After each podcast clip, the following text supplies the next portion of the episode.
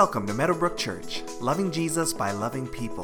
For more information about who we are, find us online at www.meadowbrook.ca. All right, grab your Bible, grab your phone, grab your tablet or whatever, and meet me in Colossians chapter 1. If you need a Bible, there's a Bible on the pew in front of you. You can turn to page 1182 in that Bible. And we are plugging our way through our series that we've called Renovations, Being Transformed to Be Like Jesus. It is the journey that every Christ follower is on, that as we have said yes to Jesus, as we have called him Lord of our lives and bowed our knee to him and are walking with him, we are now in this renovation process. We are in this process of being made new. We are in this process of being made more like Jesus.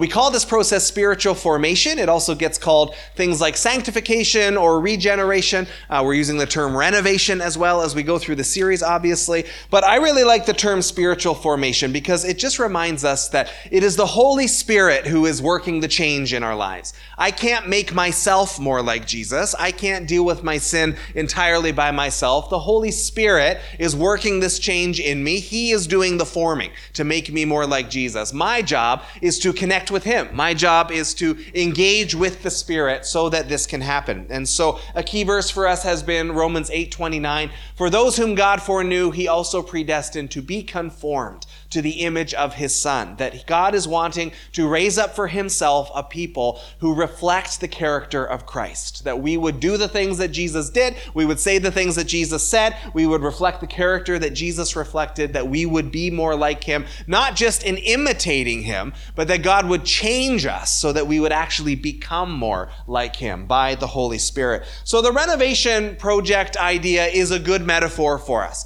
That we all have stuff in our lives that is sinful, that is broken, that is shameful, that is hurting. God is wanting to tear down that stuff in our lives and make us new. He is wanting to build up what is good, what is holy, what is pure, and he is wanting to do that work in us. And in the first week of the series, I used this picture from my own life of going to the doctor a few years ago and finding out I had a vitamin D deficiency, which is not a huge deal, but it can cause major health problems if it's not dealt with. So nowadays you can take a supplement and that can solve the problem and there are no issues. But as I learned more about vitamin D.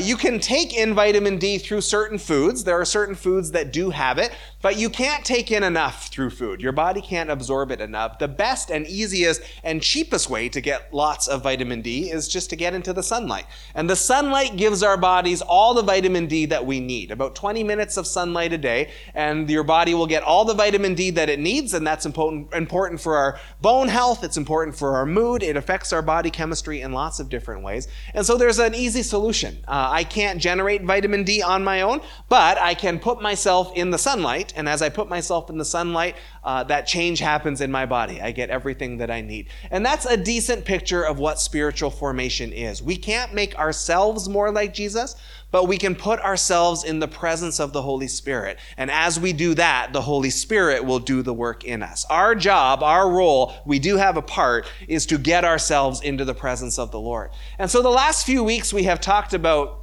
kind of the overview of what spiritual formation is. We've talked about the sin problem that we need to be formed away from. We've talked about who we are being formed into last week. We talked about the fruit of the Spirit.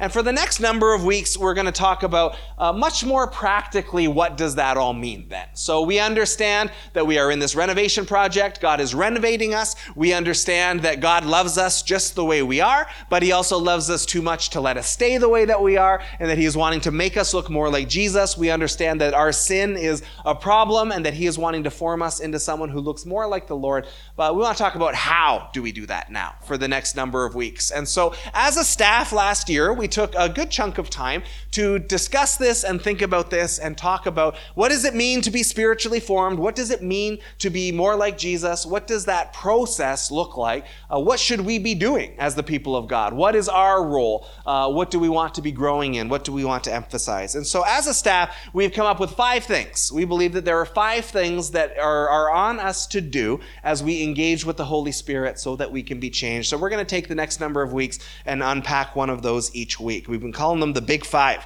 So we're going to start with the first one today. Before we do, I want to show you a short YouTube clip. I'll explain it after. I don't think I need to explain much. It'll be very self-explanatory as we watch it. Let's take a look, please. So some of you knew what was going to happen right away. Right? As soon as you saw the setup, you're like, I know where this is going. And it's one of those things, I've never cut down a tree myself, but I would know enough to say I probably shouldn't just do it on my own. I should probably know what I'm doing before you engage in something like that, right? A little knowledge goes a long way. I have seen other people cut down trees, and they know how to work the angles. They know what kind of cut to make. They know what side you cut on so that it falls the right way and all that stuff. These guys obviously didn't know what they were doing. A lack of knowledge did a lot of damage that day. A little knowledge can be very helpful. A lack of knowledge can do a lot of damage. And as we talk about growing in spiritual formation, becoming more like Jesus, as we talk about presenting ourselves to him so that he can do that work in transforming us, the first thing that we're going to talk about this week is we believe that in order to do this, we need to be growing in the knowledge of God. And there's lots of different ways that we can grow in the knowledge of God. But let's take a look at our text this morning as we get ready to jump in. So we're in Colossians chapter 1, and we are starting in verse 9. The Apostle Paul is writing, and he says, "For this reason, since the day we heard about you, church, we have not stopped praying for you. We continually ask God to fill you with the knowledge of his will through all the wisdom and understanding that the Spirit gives, so that you may live a life worthy of the Lord and please him in every way, bearing fruit in every good work, growing in the knowledge of God, being strengthened with all power according to his glorious might, so that you may have great endurance and patience, and giving joyful thanks to the Father, who has qualified you to share in the inheritance of his holy people in the kingdom of light. For he has rescued us from the dominion of darkness and brought us into the kingdom of the Son he loves, in whom we have redemption, the forgiveness of sins." So that's just a great little passage. That's just a great few verses. There's lots of really good stuff in there.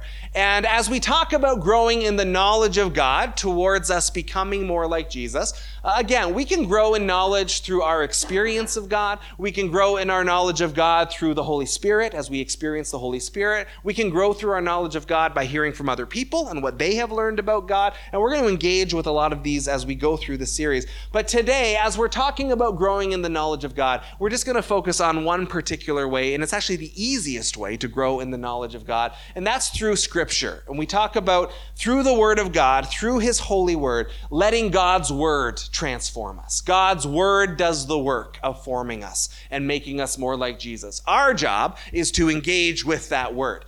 The Bible is there to transform us, but it doesn't do any good if it's just sitting there and we never pick it up. We have a role to play in this. So in spiritual formation of growing in the knowledge of God, we are talking about letting God's word transform us. And we'll walk through Paul's words here as we go through. So starting in verse 9, "For this reason, since the day we heard about you, we have not stopped praying for you." In the first few verses, before we get to verse 9, Paul has been talking about, hey, for the Colossian church, the gospel has come, it has been declared, and they are really all in. They are jumping in with it. The gospel is there, the gospel is doing its work, the gospel is spreading. So for that reason, that's the reason he's talking about, since God is at work amongst you, for that reason, since the day we've heard all that God is doing among you, we have not stopped praying for you. When Paul says we, he's meaning his team, his ministry team, probably the other apostles as well. And I just love the way that sounds, because Paul, like if you've read Paul, Paul can be kind of a jerk sometimes. Paul's very blunt. At times he's very hard hitting. His most important driving factor in his life is the gospel and his truth. And so sometimes the truth hurts. I think Paul would probably be a big fan of that saying. And so he's always wanting to make sure the theology is solid and that everyone's believing what is true, that there's nothing false allowed to creep in. Sometimes he's very forceful in the way that he does that. But then there's sometimes we see kind of a warmer, fuzzier side of Paul a little bit. This is just a very pastoral heart. Just, oh, I have not stopped praying for you, church. Since I heard about all that God was doing among you, I haven't stopped praying for you. And he's going to get into in the next verses what he's praying for. But this is also very much our heart for you, Meadowbrook, as a leadership. We never stop praying for you. We are praying for you every day. And sometimes that's specific needs that you have that come to our attention. And sometimes it's just praying for the church. We are constantly praying for God to protect our church. We are constantly praying for God to provide for our church. We are constantly praying for God to pour out his Spirit on our church more and more. more, and that we would be people who are looking more and more like Jesus, like we are praying for you every day in meetings as we come together, individually, on our own. We just so love what God is doing here at Meadowbrook Church. We love what God is up to, and we just want to bless it, and we're excited to be a part of it. And honestly, we just want more, and our prayer constantly is more, Lord, more Holy Spirit, more revelation, more work in our lives. Let us see more salvations. Let us see more signs and wonders. Let us see more of your moving of your Spirit. Let us see more of what you want to do at Meadowbrook Church, not just in our church, but overflowing into our community. We are praying for that constantly, and we hope you will join us in praying for that. We hope that we're on the same page on that we want to see God move in us and through us. Amen, amen, amen, amen, amen. Thanks, guys. Awesome. Moving on, verse 9 and 10. We continually ask God. So this is what he's praying for specifically. We continually ask God to fill you with the knowledge of his will. So there's that word knowledge that we're talking about today. Through all the wisdom and understanding that the Spirit gives, so that you may live a life worthy of the Lord and please him in every way. And so this verse, two verses, remind us it's ultimately not about us, right? It's not ultimately about us. God loves us and is pouring into us and is walking with us and cares for us, but it's all ultimately not actually about us. He's wanting, Paul wants God to fill us with the knowledge of his will. What does he want from us? But it's first of all, through the wisdom and understanding that the Spirit gives. We don't do it on our own. We can't understand God on our own. The Holy Spirit reveals the Lord to us. The Holy Spirit gives us wisdom. The Holy Spirit gives us understanding. If we understand something in God's word, it's not because we're so smart. It is because the Holy Spirit has opened our eyes and made God's word come alive to us. And this is happening so that we will live a life worthy of the Lord, that we would live a life devoted to him, holy before him, and that we would please him in every way. Now, that's a lifelong journey. None of us are nailing this perfectly, but this is also a good kind of spiritual formation verse. This is the kind of people that God is making us into. He is making us people that understand his will, that are full of the Holy Spirit, of wisdom and understanding, living a life worthy of him and living a life that pleases him. That is what he is forming us into. I said last week, there's a lot of great verses that tell us who God is trying to make us into as we look more like Jesus. This would be another one of those. So the Holy Spirit comes to bring the knowledge of God, the wisdom of God, the understanding of God. And that's important because there are even some streams of the church, and it's even a little more popular these days, and kind of some of the newer expressions of the church that talk about kind of the mystery of God, that God is mysterious and unknowable. And it is very reverential, and it speaks into the holiness of God and the vastness of God and the transcendence of God. And of course, there is always going to be an element of God that is mysterious to us, right? We say the Lord works in mysterious ways. We've all probably had that experience. His will isn't always clear to us. It doesn't always make sense to us, maybe. And just because we are mortal and he is not, there will be an element of God that we don't fully understand in this life. He is transcendent, so far beyond anything we know. Even as I say that, however, it is very clear in the New Testament that in Jesus and the Holy Spirit, God has come to make himself known to us.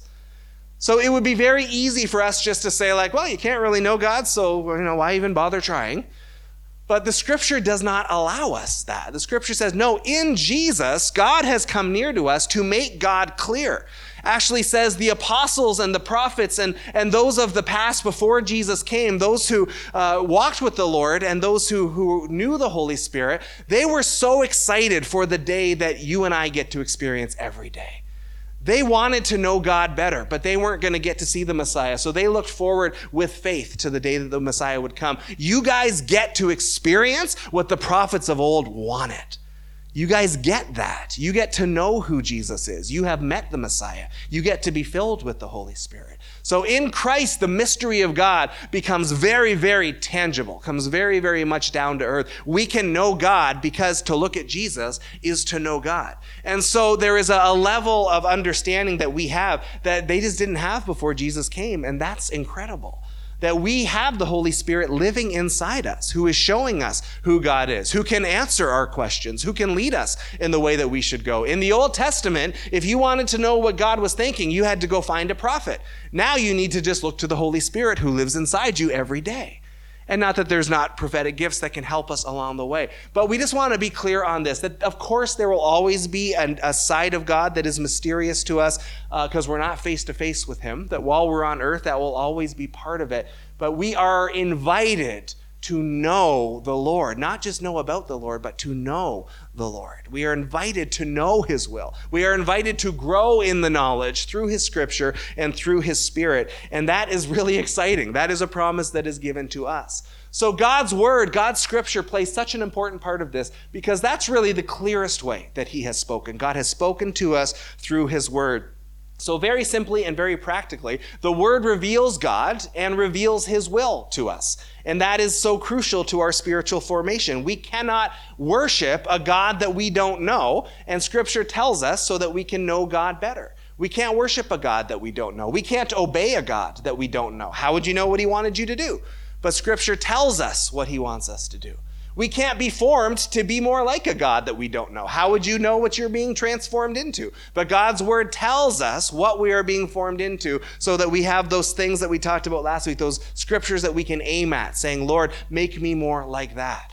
So God's word is crucial to our spiritual formation because it helps us to grow in the knowledge of God, of who he is so that we can worship him, of what he wants so that we can obey him, and of who he is so that we can be formed to become more like him. The word of God reveals God to us and reveals his will to us. And so you've maybe had the experience of reading something in God's word about God that's made you go, oh, wow, I never saw that before. That makes me want to worship. There's something about it that just, wow, his holiness, his transcendence, his power, his glory. But there's something in there that just makes me want to worship him because he has showed me something about himself in his word. Or maybe there have been times you've been in the Bible reading, or you've heard a sermon, or you've read a book, or heard a podcast or something, and there was something that went, ooh, wow, oh, that's me. I got to change that in my life. Some conviction has come. Or here's something that I should be doing. I need to take a step to reconcile with that person because this scripture reminded me of that. The scripture comes to show us who God is. It comes to show us what he wants of us, both the things that we should be doing and the things that we shouldn't be doing. So we can't be transformed without God's word in our lives. It's there to help us become more like who Jesus is. Moving on through our text. Paul has said, I've been praying that you live a life worthy of the Lord, you would please him in every way. And then he unpacks more what that means. Bearing fruit in every good work. So doing good things. We talked about fruit of the Spirit last week. Growing in the knowledge of God. That's our theme this week. Being strengthened with all power according to his glorious might, so that you may have great endurance and patience, and giving joyful thanks to the Father, who has qualified you to share in the inheritance of his holy people in the kingdom of light. So again, this idea that God is doing it, but this is what he is doing, that we would be people, as we are being transformed to be like Jesus, we would be people who are bearing fruit in our good works. We are growing in the knowledge of God, the understanding. He is strengthening us to make us more enduring and more patient. And it comes back to worship, that eventually, as all these things are happening, we are thankful. We are giving joyful thanks to the Father. We are praising him. We are acknowledging him. Why? Because he has qualified us to share in the inheritance of his holy people.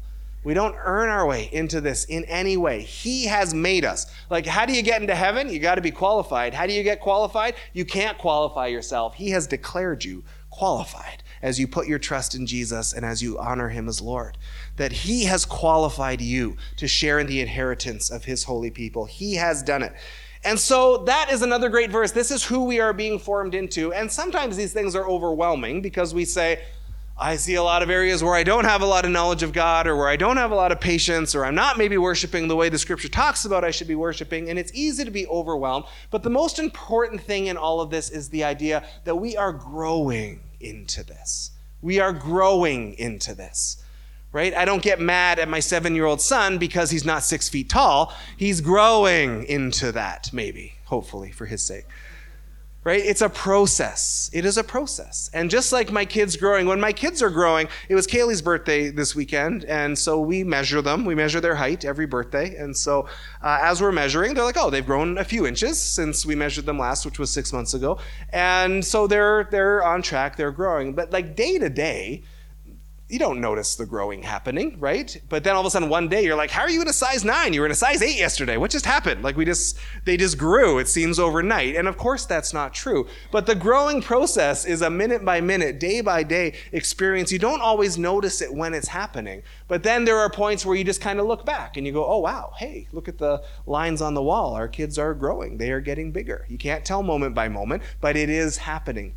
Our spiritual journey is a lot like that. It is a slow, day by day, minute by minute process. You don't always experience the feeling of it in the moment, but then you can look back and say, oh wow, I do see that change is happening. It's slow and it's taking time, but we are growing up into these things. I have a professor of spiritual formation who's in his 60s, and he's starting to slow down. He's kind of semi-retired, but he has been studying spiritual formation for almost 40 years.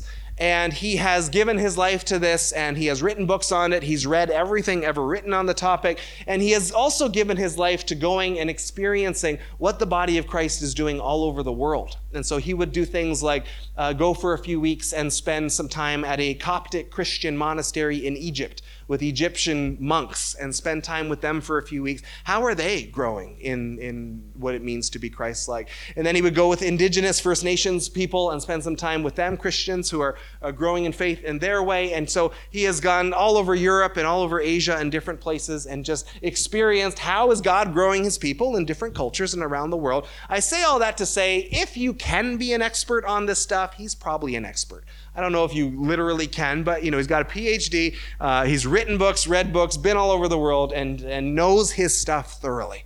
And so he was a teacher of mine in my first year of my degree I'm working on now. And he taught us sort of introduction to spiritual formation. And I asked him at school, I went up for a week and we were having breakfast one day. And I just said, so how do you know if this is happening in someone's life?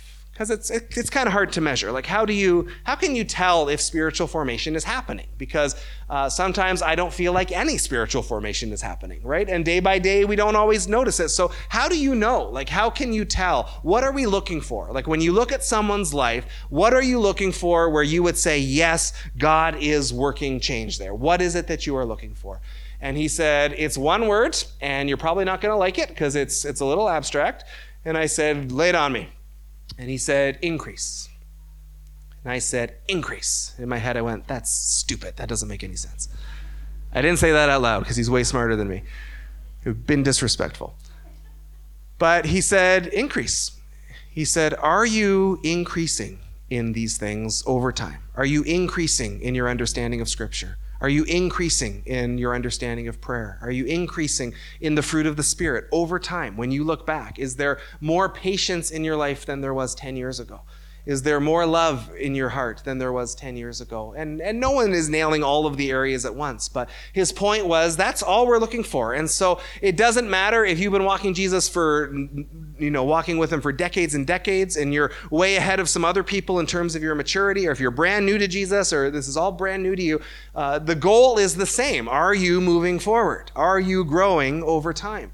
And the goals are not going to be the same depending on who you are and where you're at with Jesus. So we can't measure ourselves by each other, and we shouldn't, because my journey is not your journey and your journey is not my journey. And we all have different personalities. We've walked with the Lord different lengths of time. He is working on different things in each of us. So we're not to compare ourselves to each other. We are to compare ourselves to who we were 1 year, 2 year, 5 year, 10 years ago. And to say, is there increase happening? Not in every area, probably, but do I see change over time? That is what we are looking for. Peter said it this way, 2 Peter 3:18, so grow in the grace and knowledge of the Lord Jesus Christ. To him be the glory both now and forever. Amen. So grow in the grace and the knowledge of your Lord and Savior, Jesus Christ. Those two things go together. And so to grow in the grace of Jesus, I think, is one, to understand more and more what his grace is, to understand the gospel, to be growing in how his gospel is working in our lives. But it also, I think, means as we become more like him, that we are also becoming more gracious, right? He is the perfect picture of grace. So we should be growing in grace towards others as well as we grow up into that. But it's grace and knowledge together. And there are some people who are full of grace. They are just the most loving, gracious, gentle people you'll ever meet. They maybe don't have a lot of knowledge of God in their lives. They don't read their Bibles maybe as much, or they don't know the scriptures, or they don't have a lot of that knowledge. On the flip side, I know a lot of people, especially in the academic world, who are full of knowledge and maybe are not overly gracious at all. So these things go together to grow in the grace and the knowledge of our Lord and Savior, Jesus Christ. If I have all grace and no knowledge, it's very easy for me to fall into error and to go off track and to fall into sin. If I have all knowledge and no grace, I can be a really, really smart person, but no one wants to be around me, and I can't express the knowledge in a way that people can receive, and that's not good either. So both of these things together, and if you find yourself leaning one way or the other, that's part of the challenge for you then today is, all right, well, how do I then balance out the other side? How do I make sure I'm growing in both of these things together? Scripture tells us some things about itself, many things. I'm just going to hit on a couple today. Famous passage, 2 Timothy 3:16. All Scripture is God-breathed. We believe that the Word of God was not written by man, but God breathed through men to write it down, to give us the written revelation of who He is and what He wants of us. All Scripture is God-breathed and is useful for teaching, rebuking, correcting, and training in righteousness. And that's a pretty good formational verse. That's how the Word of God is forming us. It is teaching us what we need to know so that we're increasing in the knowledge of God. The Word of God is rebuking and correcting us when we are offline. That's forming us. The Word is shaping the rough edges off our lives. And it is training us in righteousness. It is showing us the way that we should go. It is making us aware of how we can walk in a way that is pleasing to the Lord. So the Word is doing its work in us as God breathes through His Word to form us. Another well-known passage, Hebrews 4:12. The Word of God is living and active. We don't believe this is just words on a page that is good for us to intellectually understand. We believe that this is God's God-breathed living Word, which comes to do a work in us, which comes to show us who God is by the Holy Spirit, who comes to fill us with faith and with hope and with love, who comes to convict us of sin, who comes to show us where we're off track, to come and show us where we need to go, to show us what we need to do, to show us when we're discouraged how we might be encouraged. It is sharper than any double-edged sword. It penetrates even to dividing soul and spirit, joints and marrow. It judges the thoughts and attitudes of the heart. So you can see with passages like this how important the Word is to us becoming more like Jesus, right? We need this happening in our lives. We need to be taught and encouraged. We need to be shaped. We need to be convicted. We need the Word to come and do these things for us. The Word of God comes to do a work in us. And as we engage with God's Word, we are changed. We are formed. He changes us through it. It also says in the Word of God, it uses pictures like God's Word is like bread. It is like nourishment. It sustains us spiritually. It feeds our soul. It is like light. It just illuminates who God is. It illuminates who we are. It illuminates the path that we are to walk on, the right way that we should go. It's called life. It is sustenance for us in the spiritual life. It leads us to Jesus, who is the source of all life. So you put all of these things together, and we see how valuable this is, that God's Word is God-breathed. It is everything that we need for life and godliness. It is every revelation of God that we have to know who He is and how to please Him. It is light that illuminates and shows us the way to go. It judges and convicts us and helps us walk out of our sin. It is life to us. And if I were the enemy, I would do everything possible to make sure God's people were not reading their Bibles. And we need to be very, very aware of that. And for most Christians, there is a bit of a struggle. And sometimes the struggle is just consistency or whatever. But, there is so much Bible available to us. But if I were the enemy, I would make sure you felt like you were too busy today.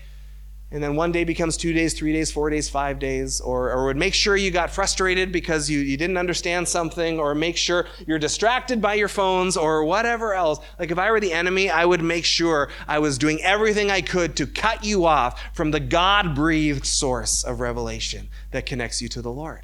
So let us be aware of that, because Scripture says we are not unaware of His schemes, that there is an agenda against you to keep you out of your Bible. So don't let that happen. Be aware of that and don't let that happen. And we will talk a bit more practically as we go through this. There is a crucial side of we cannot walk with the Lord without Scripture. We just can't do it. We need the Scripture. It is so important to our walk with Him. We'll get into the practical side of that in just a second. Paul wraps up our passage today, chapter 1, verse 13. For He has rescued us. For He has rescued us from the dominion of darkness and brought us into the kingdom of the Son He loves. And that would be a verse that alone would be enough to worship Him for all eternity, right? He has done it. He has rescued us. We don't earn our own place. We can't fight our way to light on our own. He has rescued us. He does the saving. He does the forming. He does the transforming. He does all of it. Our job is to submit ourselves to Him. The gospel is very clear. It's Jesus who does the saving. And that is one of the reasons we sing these songs every single week when we come together. Paul has said that this all should be motivating us to give joyful thanks to the Father who has qualified us to share in the inheritance of light. And so we worship Him because He has done it all for us. Even if He had never done anything else but just give us breath and save our souls, that would be enough to praise Him forever. Amen, amen, amen, amen. Come on. Goodness gracious. 9 o'clock's a lot livelier than 11 o'clock, I find. Jesus has done it, and so He is worthy of our worship always. He has rescued us out of that. And the gospel invitation for everybody is come out of the darkness. Come into the light. Come into the freedom that He has offered to everybody. And if you have never done that, that offer is for you today as well. Come out of the darkness. Follow after Jesus. Trust in Him. He died on the cross to deal with your sin. He rose from the dead to bring you to life eternal with Him. And the invitation is come and follow me. It's better than what you're doing in darkness. It's better. Freedom is better. Forgiveness is better. Life is better. Come and follow Jesus. I want to talk for our last few minutes just very practically about this. So hopefully clear how important God's word is. But now how do we do it? How do we engage with God's word in a way that's going to be meaningful? First of all, we need to find a format that works for us. I think a lot of people struggle. This has been my pastoral experience. They struggle with reading the Bible, not because they don't like the Bible, not because they don't think it's important, but they're trying to read the Bible the way other people read the Bible. And that just doesn't work for everybody. We're all just too different. So someone else's habits might not be great habits for you. Someone else's version might not be the right version for you. I have a friend who's a professor, and he reads 2 hours of the Greek Bible in Greek every day, and he loves every minute of it. Now, that's not going to work for most of us. That's not going to be a helpful experience. I had a woman at a previous church once who came to me and said, she was a fairly new believer, and she said, I just don't understand the Bible at all. I just don't get it.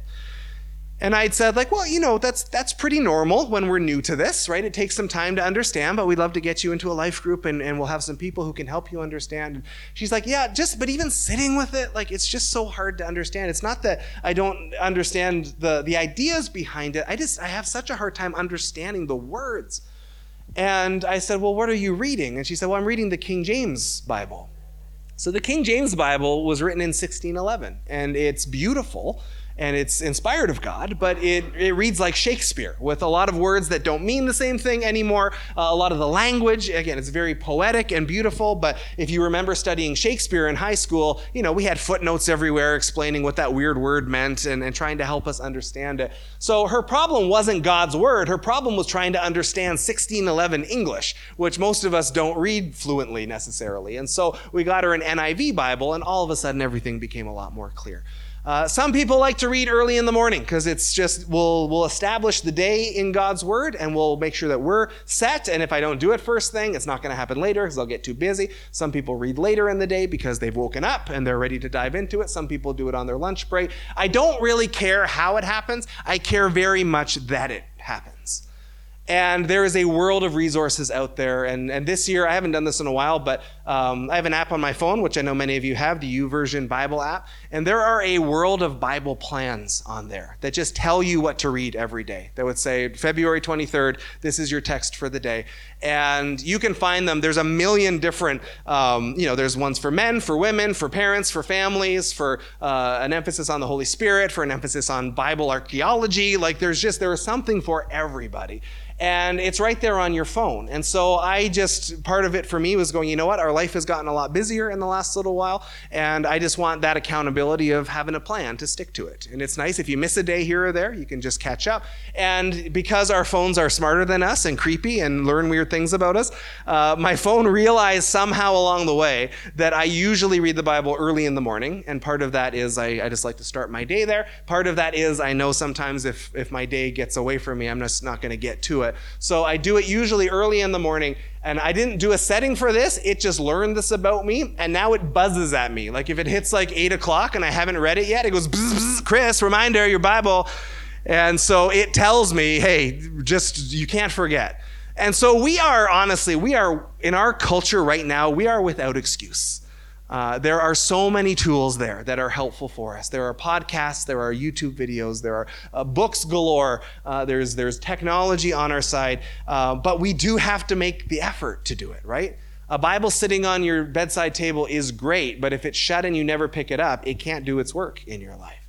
So there's not a lot more we can do on that front. A few years ago, we did a survey here about just what are our devotional habits and things like that. And a number of people, and it's pretty common, I think, just said, I love the Bible and I love reading the Bible, but I don't make the time for it. I just don't make the time for the Bible. And things like that showed up a fair bit.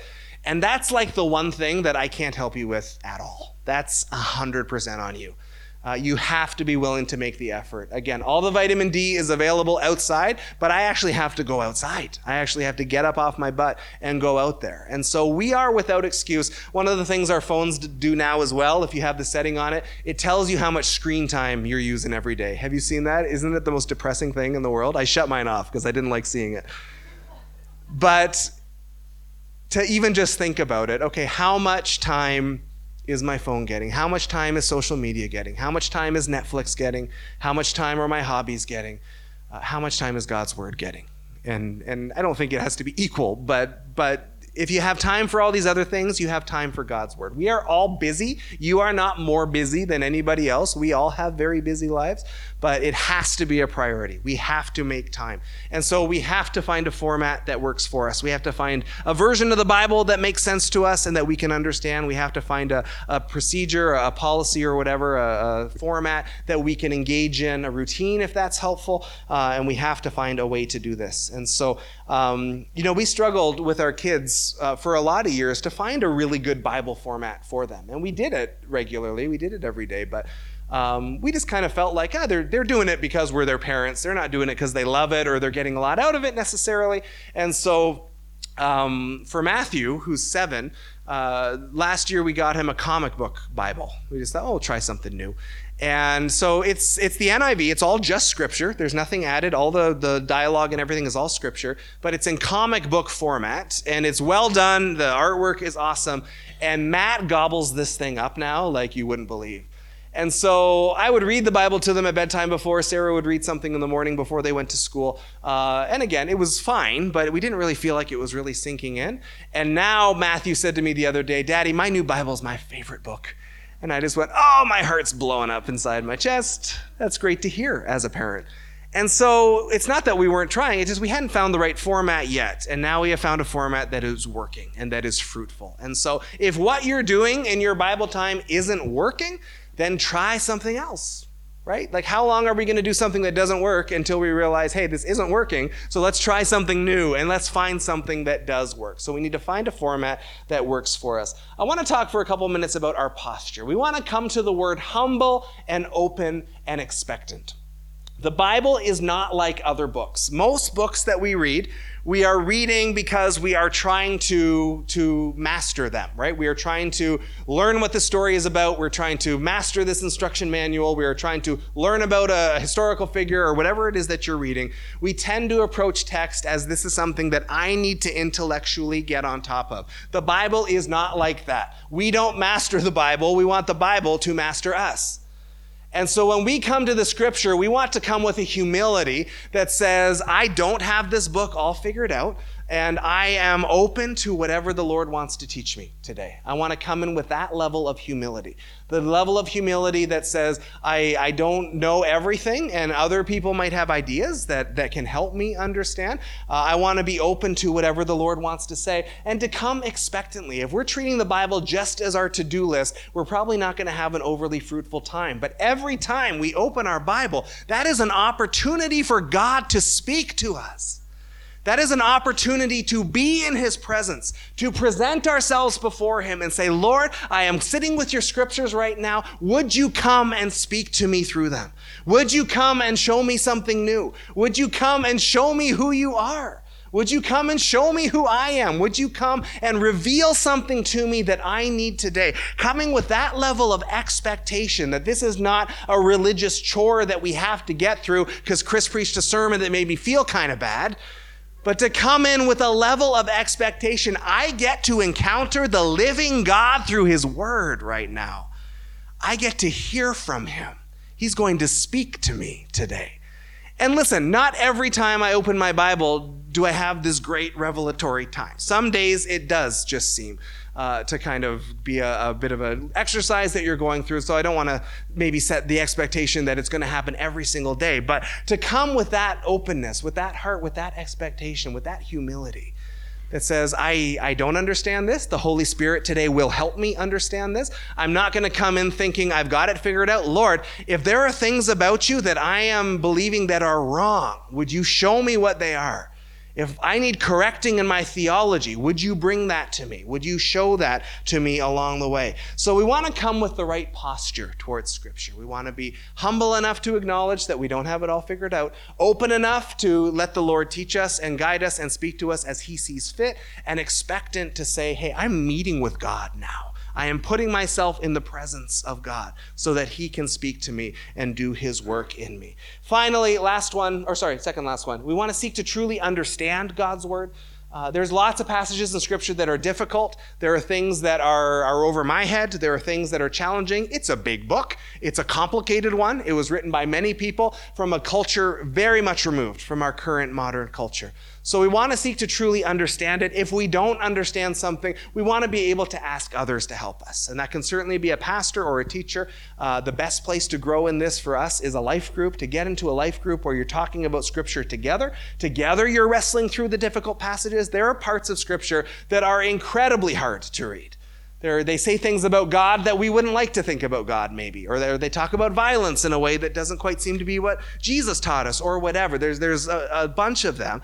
Again, it's a big, complicated book. And we understand it best when we wrestle through it together. When together we say, what can we learn and how do we understand this? So we don't want to skip over the stuff that we don't get. We want to ask lots of questions. The tough stuff we really do want to wrestle with. Jacob wrestled with God. We are allowed to do that. We are allowed to say, Lord, I don't get this. It doesn't make sense to me. Help me understand it and wrestle through it again, especially with other believers. And then lastly, we want to not just understand the word, we want to live it out.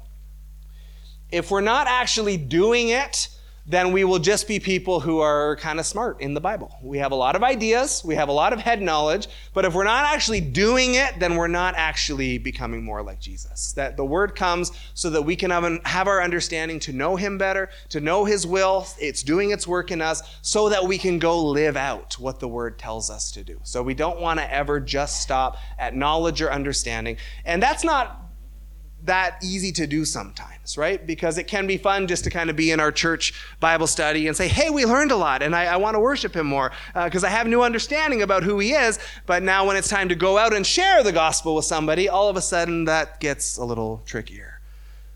But James says we don't want to just be hearers of the word and so deceive ourselves. We want to do what it says. We want to live out what we are understanding as we grow in the knowledge of the Lord. There's a bit of a warning here as well as we talk about the knowledge of God. We're growing in the knowledge of God. That is a crucial part of our spiritual formation. It's not the only one. If knowledge of God was all you needed to be spiritually formed, then the Pharisees would have been the most Christ-like people who ever lived. They knew God's word. They knew it better than anybody else. And yet they are the ones that Jesus said were hypocrites who are actually far from God. So knowledge alone is not enough. There's a warning in Scripture from 1 Corinthians 8 that says knowledge puffs up, while love builds up. That knowledge on its own can just make us proud. It can puff us up. It can give us a big head. We can start to think we're better than other people, that we know more than other people. We start looking down on others, and that is not ever the goal of the knowledge of God. If anything, as we grow in the knowledge of God, we should be getting lower, right? Because we are more aware of our sin. We are more aware of His holiness. And so knowledge of God alone is not enough. I had a woman at a previous church, not this church, but a previous church I pastored at, and she had more biblical knowledge, I think, than anyone I've ever met who wasn't a professor. And she was a pastor's wife. Her husband had died, but she had gone to school, and she knew Greek, and she knew Hebrew, and she knew everything. Like, I swear she had the whole New Testament memorized. And she would be one who, I would finish the sermon, and we'd finish off, I'd say, amen, have a great week. And I would come down the stairs, and she would be making a beeline towards me. And she would meet me here to tell me everything I'd said wrong. And she'd be saying, you missed this, and that word in Greek doesn't quite mean that, and this, that, and the other. And a lot of it was helpful, even if her attitude maybe wasn't the best. But she was a very, very knowledgeable woman. And yet, at the same time, she was kind of a bitter lady, and she was really self-righteous. There was a lot of pride there. She really looked down on some people in our church who were struggling. Full of criticism, never heard her say anything kind or encouraging or uplifting. And it was just so interesting to me, because I just went, okay, so obviously lots of knowledge of the word alone is not necessarily making you more like Jesus. And that's because knowledge alone puffs up, while love builds up. Paul would go on in Corinthians to say, it doesn't matter what gift you have. It doesn't matter what knowledge you have. It doesn't matter how the Holy Spirit has gifted you. If you're not loving people, you're just noise. Right? Like, love really is the most important thing. And so as we are growing in knowledge, we want to be growing in love at the same time, because otherwise, inevitably, our knowledge just makes us feel like we're better, we're smarter, we have more information, we look down on others, and we don't want any of that happening. Come on up, worship team. We're just about done here. We've called the year 2020 year of next levels at Meadowbrook Church. We're not wanting to be in the same place at the end of the year. We are wanting to actively be moving forward. We're wanting to go deeper in our walk with Jesus. And so we've been touching on this every week. And what does it mean to go to the next level upwardly and inwardly and outwardly? Upwardly in our walk with God, inwardly as we look within and deal with our stuff, and outwardly as we're engaging in the world around us. And so I'll give you a few thoughts here. You need to ultimately apply this message yourselves.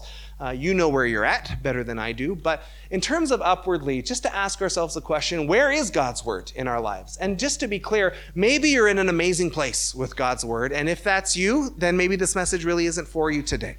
I'm not wanting to lay things on you if you're in a great place that you're just feeling good and you're feeling like you're close to the Lord there and you're thriving in your walk with Him. If that's you, God bless you. Keep going.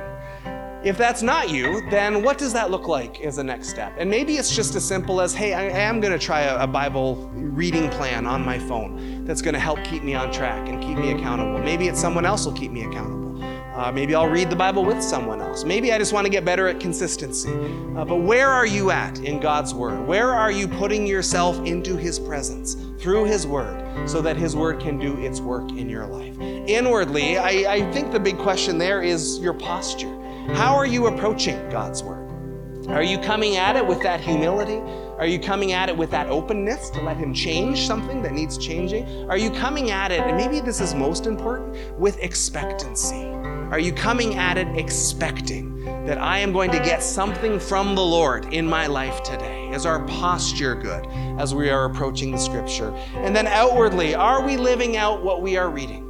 Every day when we read our Bible, we should be able to come away with, here's something I need to do today. Here's something, just it could be tiny, but here's something I can take a step in to try and put this word into practice today. Are we living it out? And where are other people at in your walk with God in understanding the word? Again, we would love everybody to be in a life group, because that's where we sit as a family, a smaller family than this, a smaller group, and just engage in God's word together. You can't understand God's word fully on your own. You just can't. It's not possible. He has put us in a family for a reason. We need each other as we wrestle through God's word together. If you have any questions about the message today, we do have an email address, questions@meadowbrook.ca. We'd be happy to answer any questions that you have as we wrestle through this stuff together and look to apply it to our lives. When Jesus was coming to the end of His life at the Last Supper, He was praying for his disciples, and one of the things he prayed in John 17:17, he says, sanctify them in the truth, or by the truth. Your word is truth. And again, that word sanctify, it's the word we're talking about. It is to renovate. It is to regenerate. It is to make holy. It is to make more Christ-like. Jesus' prayer for us was that we would be renovated by the word of God, which is the truth we need to make us more like Jesus. And so we see how important this is to us as we live this out. We said earlier, we cannot worship a God that we don't know, and we want to spend some time in worship before we go. So let us worship the God that we do know and are learning about as we grow in the knowledge of God. Would you stand to your feet with me, please? And we'll close in prayer in a few minutes.